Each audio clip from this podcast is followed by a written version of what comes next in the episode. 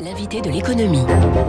C'est un marché à pratiquement 5 milliards d'euros par an en France, un dominé par le fameux Big Four, l'audit conseil.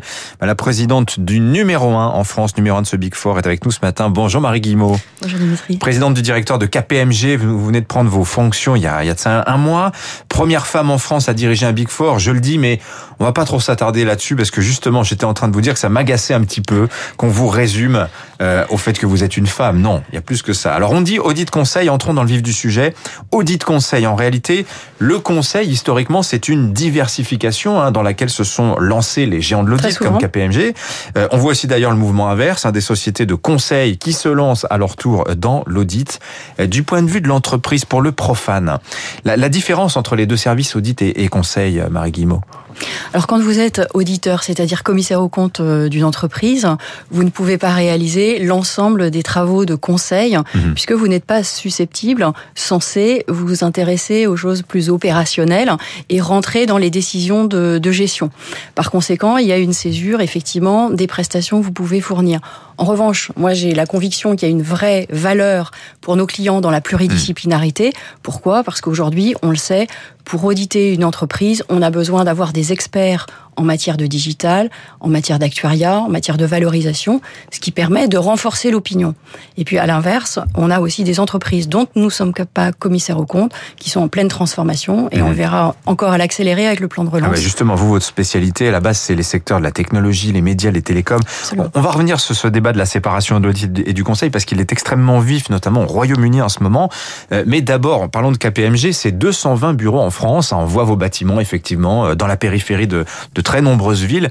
Ça vous donne quand même un regard assez précis, je pense, sur l'état des entreprises en France après la crise. Est-ce que vous diriez que la crise est, est tournée? On a plein d'indicateurs quand même assez positifs ces derniers temps. Alors moi, je suis optimiste parce que un, c'est mon mmh. tempérament, et puis parce qu'effectivement, il y a un élan sur cette euh, sortie de crise hein, qui, j'espère, va, va tenir dans le temps, avec un aléa qui est quand même la situation des, des variants. Ouais. Donc la vigilance, elle est là. Vous voyez hier, hein, c'est l'ordre des experts comptables justement qui disait sur les PME de moins de 50 millions d'euros de chiffre d'affaires, plus 2% de chiffre d'affaires au global, hein, évidemment. Hein, Bien ça, sûr. ça masque les disparités d'un secteur à l'autre, mais c'est quand même encourageant. Alors, vous le disiez, on est dans 220 villes en France, 70 000 clients, dont 47 000 qui sont des TPE. Donc, effectivement, on est au cœur des territoires, euh, auprès des artisans, des, des entrepreneurs. Ce que l'on voit, c'est qu'il y a un formidable effort de redéploiement, de digitalisation aussi, même dans les petites entreprises. Mmh. Est-ce que c'est complètement passé sans doute pas complètement. On peut avoir une résurgence de faillite. Elles sont aujourd'hui à moins 35% par rapport à un rythme normal. Ce qui veut dire que les mesures de relance qui ont été extrêmement puissantes et extrêmement rapides dans leur mise en œuvre mmh. ont, euh, je dirais, euh, finalement permis à l'ensemble des entreprises de faire face à la crise. Oui. Maintenant, là, dans la sortie de crise, certainement que certains modèles vont être plus viables que d'autres. Oui. Et euh, voilà. Et pour là, il y a vraiment trois, trois sujets. Il y a de bien cibler les aides complémentaires pour ce plan de relance, pour qu'on puisse euh, flécher ces, ces, ces, budgets sur les sociétés qui sont viables. C'est l'idée aujourd'hui, hein, vraiment de Exactement, faire du tri sélectif, si je puis dire. Hein. Du tri sélectif, euh, une logique de filière, filière stratégique aussi, pour euh, peut-être je mmh. dirais, induire des mouvements de concentration et permettre justement que ces filières soient, soient robustes. Et puis, troisième élément, c'est recapitaliser un certain nombre de sociétés. Mmh. Et on sait qu'en France, les fonds propres étaient parfois un peu fragiles. Alors, il y a ce, je reviens sur le sujet qu'on a commencé euh, à aborder tout à l'heure. Il y a ce vieux débat de plus de 20 ans. Séparer l'audit du conseil, parce que, je le disais, il y a un débat très vif en ce moment au Royaume-Uni, dans la foulée oui. de cette affaire Greensill, qui a des répercussions jusque chez nous, hein, sur de nombreuses fonderies de l'automobile. Euh, on a eu en France l'affaire aussi William Sorin, il y a eu Wirecard en Allemagne. Alors évidemment, c'est vous n'êtes pas cité dans ces dossiers-là, c'est plutôt vos concurrents. Euh, mais il y a quand même cette question de fond. Est-ce qu'on peut sérieusement contrôler les comptes d'une boîte, signaler d'éventuelles fraudes, des actes de corruption, quand de l'autre côté, bah, cette même boîte vous paye pour vos conseils? Vous êtes sans arrêt un peu sur le fil du rasoir en matière de conflit d'intérêts quand même. hein. Oui, alors il y a des choses très différentes. La dans profession, les... on est bien consciente d'ailleurs. Hein, voilà, absolument. Ouais. Il y a des choses un petit peu différentes dans ce que dans, dans les affaires que vous venez Ouais. de citer. Il y a des sujets d'éthique et de comportement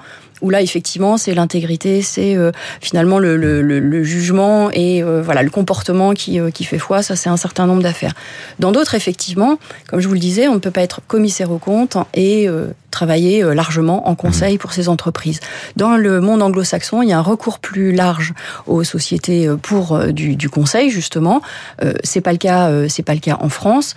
De quoi s'agit-il pour les régulateurs? Ils veulent s'assurer que les auditeurs, pour émettre leurs opinions, sont parfaitement indépendants. Indépendants, ça mhm. veut dire que ils peuvent être autonome financièrement et rentable par la seule euh, prestation d'audit. C'est ça qui se joue. Mais ça veut dire que chez KPMG, par exemple, le premier étage euh, ne monte jamais au deuxième ou réciproquement enfin, Non, dans, certains, dans certains cas, par exemple, dans le cas d'acquisition, on peut être auditeur et euh, réaliser un certain nombre de diligences, mmh. pas toutes, pour, pour nos conseils, pour nos, pour nos clients, pardon. Néanmoins, le régulateur va poser la question, non pas de la séparabilité des firmes, parce que je pense qu'il le reconnaît aussi à travers la voix du clients, que la pluridisciplinarité a une vraie valeur. En les clients, qu'est-ce qu'ils en disent Parce que je, vous cite une étude de Mazar, qui pour le coup est mouillée dans l'affaire William Sorin. Hein. Absolument, mais c'est plutôt un sujet d'éthique, ça. Mais voilà. mais eh, une étude de Mazar euh, démontre que les entreprises elles-mêmes, vos clients, donc souhaiteraient cette séparation des, deux métiers. Euh, Alors, il y, a plusieurs choses. C'est séparer et euh, scinder les firmes. C'est pas c'est pas le sujet. C'est pas le sujet de nos clients. Mhm. Ce dont nos clients veulent s'assurer, c'est qu'effectivement il y a une opinion qui est robuste qui est indépendante, sur lesquelles elles peuvent s'appuyer. Et c'est en particulier les comités d'audit et les gouvernances qui veulent s'assurer que les auditeurs, mhm. eh bien, sont indépendants. Et ça fait partie de leurs prérogatives, ça fait partie de leurs responsabilités. C'est la même chose en France. Le régulateur, et d'ailleurs euh, KPMG a été un des premiers au Royaume-Uni à faire cette proposition euh, vont euh, s'attacher à ce qu'ils puissent avoir une transparence sur l'autonomie les, financière des différents métiers et s'assurer que le Conseil ne subventionne pas l'audit qui permettrait euh, peut-être d'acquérir des mandats pour des, des, des, prix qui sont déraisonnables. Alors, Je crois que c'est ce qui se joue. En matière de conseil, évidemment, vous intervenez beaucoup sur les sujets fiscaux. Il se passe énormément de choses sur le sujet en ce moment. Il y a ce projet d'abord d'un taux d'imposition minimal à l'échelle internationale. Ça va se négocié en partie lors du sommet du G7 euh, qui se déroule aujourd'hui euh, à Londres. Et puis il y a eu cet accord mardi, on en a un peu moins parlé, euh, des institutions européennes pour imposer aux multinationales à partir de l'an prochain de rendre public toute une batterie de données fiscales, comptables dans chacun des 27 États membres. Chaque pays saura ce qui se passe chez ses voisins, notamment concernant les profits qui sont transférés dans des pays fiscalement, offensifs. Voilà, comme Malte, Chypre, l'Irlande, les Pays-Bas. Qu'en pense l'auditrice? Qu'en pense la conseillère fiscale Qu'en pensent les entreprises, Marie Guillemot Alors effectivement, euh, on est en capacité hmm. d'accompagner euh, tous nos clients, toutes les entreprises sur ces sujets-là, puisqu'on a une practice euh, juridique et fiscale sur ces, points. Ce que je peux dire, c'est qu'aujourd'hui, effectivement, le, projet de loi porté par Joe Biden va être une composante de hmm. la voilà de, la recomposition du paysage fiscal. Là, vous prenez acte, hein, tout simplement. Voilà. Non, on va pas forcément prendre acte parce que moi, je souhaite que effectivement, il y a aussi une opportunité pour l'Europe. Je dis simplement que c'est pas forcément la seule donne aujourd'hui et avec la crise, on a pu voir que les entreprises devaient re-questionner leur lieu d'approvisionnement, de production, et donc toutes les chaînes logistiques sont, sont, sont, sont re-questionnées.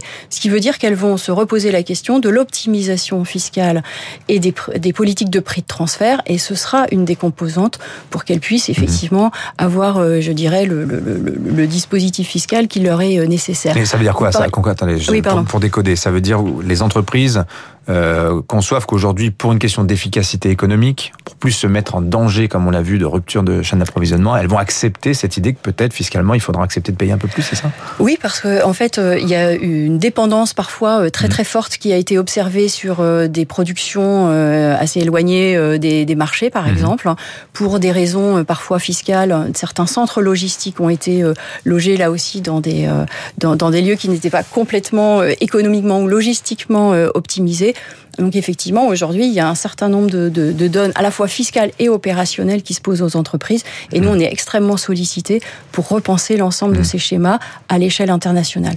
J'espère que pour les entreprises françaises et les entreprises en Europe, elles vont aussi trouver cette opportunité mmh. pour elles. Et vous parliez également de la transparence donnée sur euh, les centres de profit euh, des, entreprises qui payent quoi Ce qui est vrai, c'est que ça va donner effectivement des éléments très factuels et chiffrés. Aujourd'hui, néanmoins, on sait quels sont les pays offensifs en Europe en matière de taxation et il n'y a pas besoin forcément de ce dispositif pour le savoir. Non, mais les entreprises, c'est vrai, elles sont pas très, elles n'apprécient pas forcément ce projet parce qu'elles vont être obligées de montrer tout un tas de choses et, des données qui sont aussi qui seront lues par la concurrence. Et ça, c'est ça, c'est un vrai sujet. Absolument. J'ai une dernière question pour vous qui est très intéressante. Un truc jamais vu début janvier, la création d'une intersyndicale. Alors c'était pas chez KPMG, c'était chez votre concurrent EY.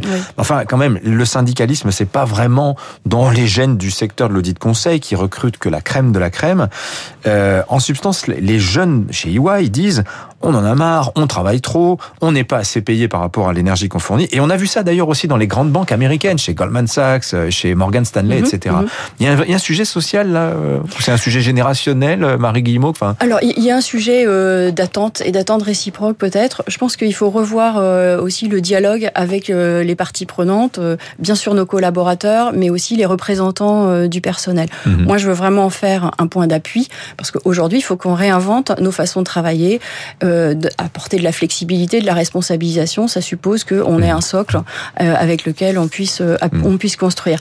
Maintenant, il y a des attentes légitimes, je trouve, pour pour beaucoup de la jeune génération qui a un autre rapport au travail, mais qui n'est pas du tout frileux pour s'engager, pour être mmh. extrêmement engagé quand elle peut également faire valoir un certain nombre de convictions.